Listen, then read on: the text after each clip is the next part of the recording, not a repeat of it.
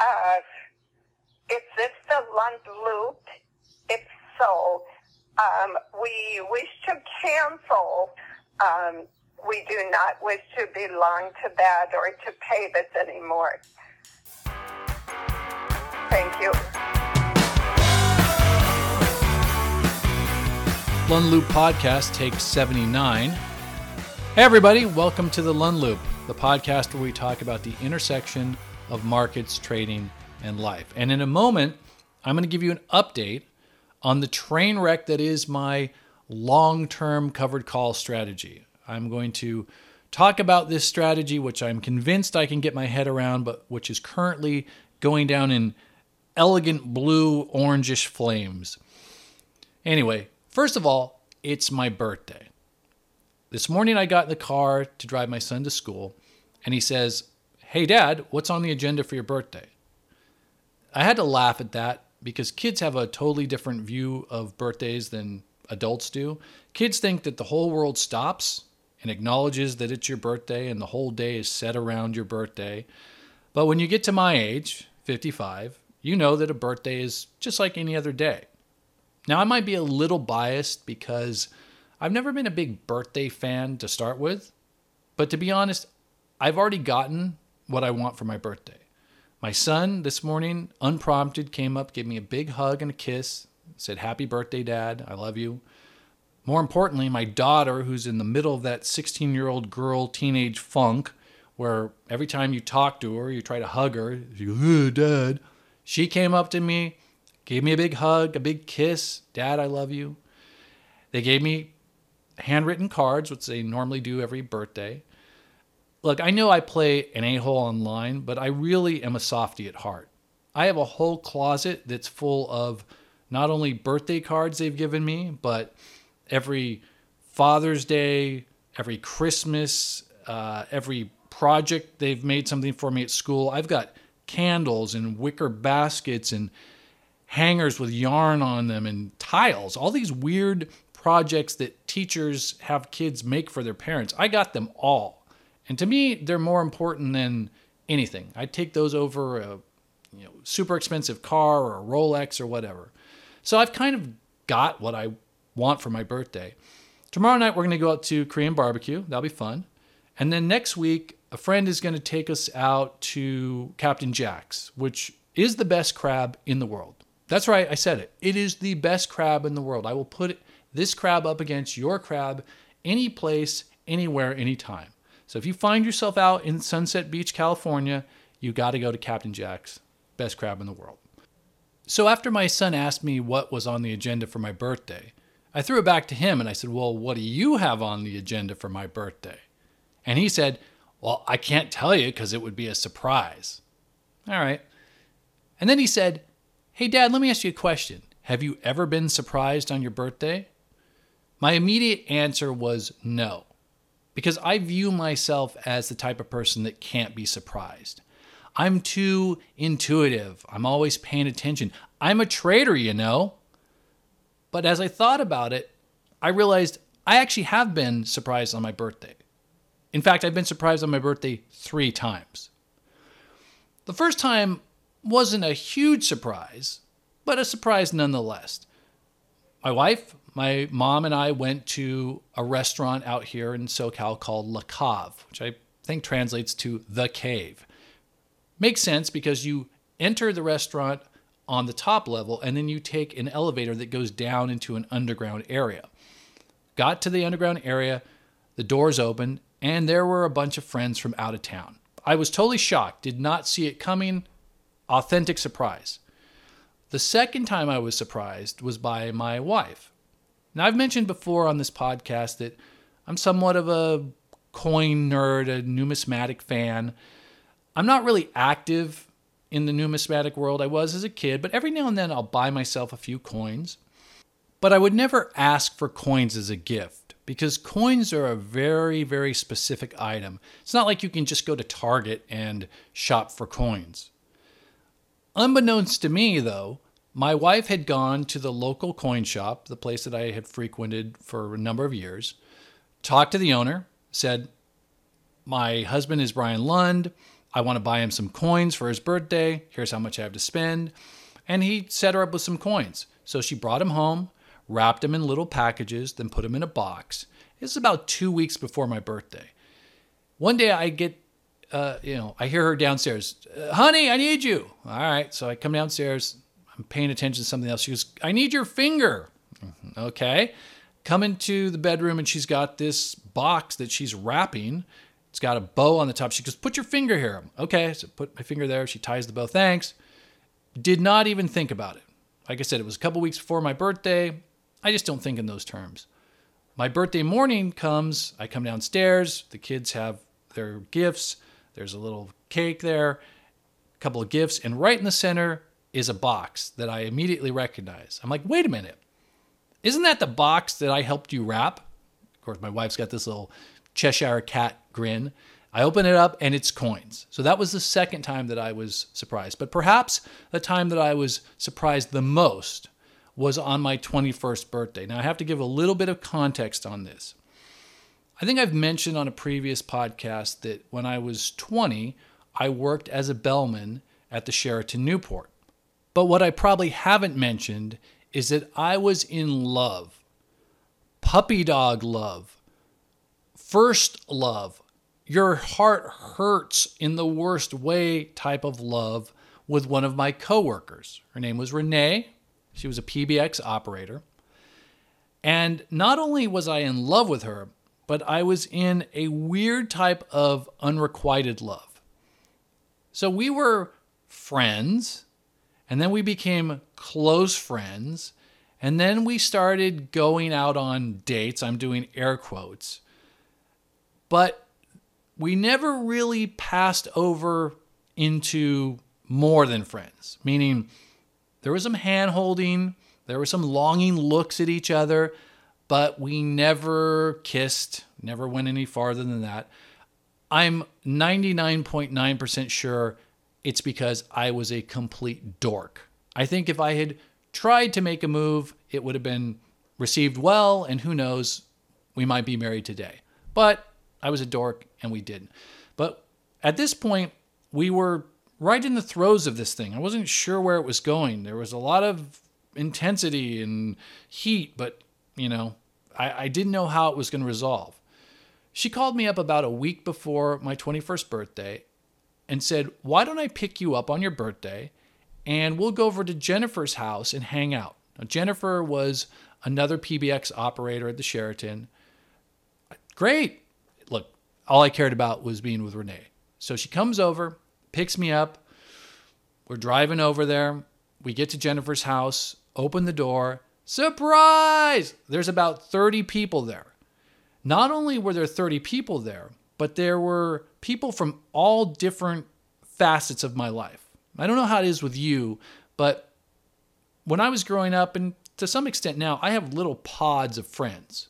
My online friends don't know my real life friends, who don't know my friends from high school, who may not know friends from another facet of my life.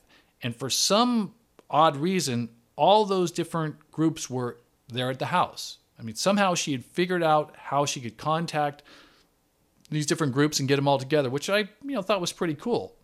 And I was so happy because I was surrounded with all my friends in the presence of the woman I loved, who I really thought that I would maybe even marry. The only thing that was odd was Ken Bogondo. Ken Bogondo was a bellman at the Sheraton Newport. I knew him, but we weren't really friends. And he was here at the party. Now, Ken was a tanned surfer dude guy. You're like, hey, man, what's going on? Fine, no problem with him. But it just seemed weird that he was there. I thought maybe he had heard about it through the grapevine, and that's why he showed up. No big deal. So we're having a great time. Everyone's partying. We're playing pool. And then someone says, okay, let's move the party. And I'm like, move the party? Yeah, we're going to go to the Red Onion. The Red Onion was a hot spot that everybody had been hanging out at recently. I was like, great, let's go to the Red Onion. So everybody gets their coats and their stuff and starts moving outside into their cars. And Renee comes over and says, I'm so sorry, but I can't go with you. And I'm like, why? She's like, I have to work the early shift tomorrow. And of course, being the dork that I was, I was like, that's okay. I thank you so much for organizing this. And, uh, you know, I'll call you and blah, blah, blah. So whatever. We all get in our cars. We're starting to drive. And I look back out the rearview window and I notice that Renee is talking to Ken. And as we drive farther down the street, I see the two of them walk over and get into Ken's car. And I figured Ken's just going to give her a ride home. So that was the third time that I was surprised on my birthday. My grandfather lived a healthy and full life. He died at the age of eighty-eight. One night he went out with his friends and his wife to his favorite Chinese restaurant, had a great meal. The next morning he sat up in bed, said, oh, and he died like that of an abdominal aneurysm. I think that's the great way to go out. Now I'm fifty-five, he was eighty-eight. So I figure I still got at least another third of my life to go. Maybe with medical innovations longer than that, who knows? But I thought in honor of my birthday, I would come up with a list of twenty things that I've learned so far in my life. So without any further ado, here are the twenty things I have learned so far. Number one, shorting makes a profit much faster, but it is also much, much harder to do.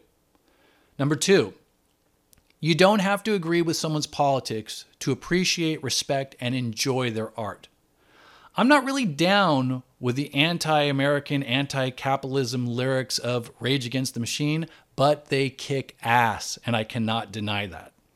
Number three, my father told me to believe half of what you read and none of what you hear. But nowadays, it's none of what you read and none of what you hear.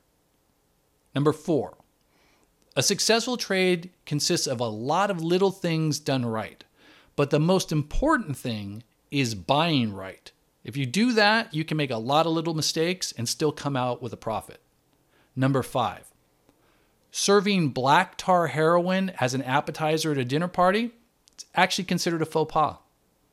Number six, I don't believe there is any disagreement between friends that cannot be solved with a good bottle of scotch, some fine cigars, and a couple of plush leather chairs. Number seven, the word negative is the most beautiful word in the English language when it relates to CAT scan results.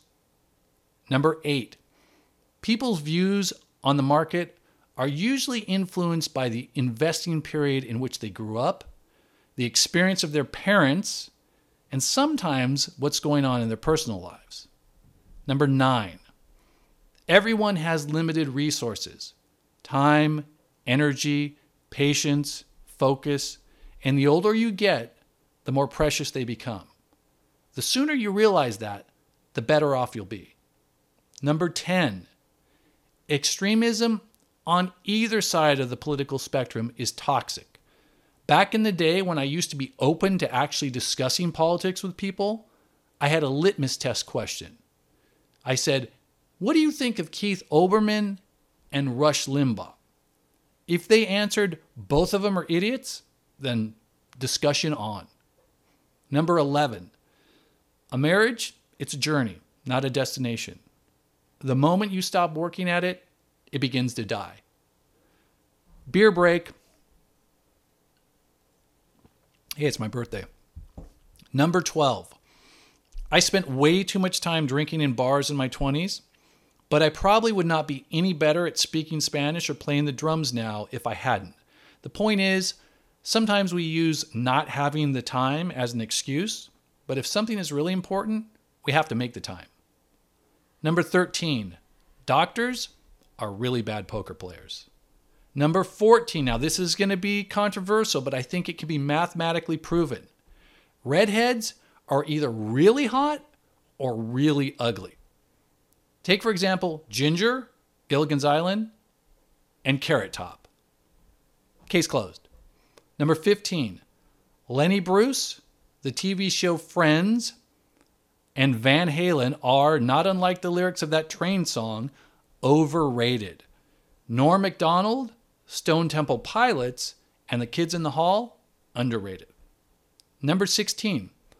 If the girl you are in love with says she can't celebrate your twenty-first birthday with you because she has to get up early for work, and then you see her getting in the tanned surfer dude's car, the tanned surfer dude is banging her. Number seventeen. A good sense of humor is one of the healthiest things you can have in life, and schadenfreude is one of the most toxic. Number eighteen. Che Guevara is not a romantic hero. He is a murderer. You might as well have a picture of Hitler or Stalin on your t-shirt. Number nineteen. When you're a young man, no matter what they say, thinking about baseball does not help. Number twenty. The best two days of a business partnership are the first and the last. And I cheated. I have two more here. Number twenty-one. Don't trust someone who doesn't like music. Don't trust someone who doesn't like comedy.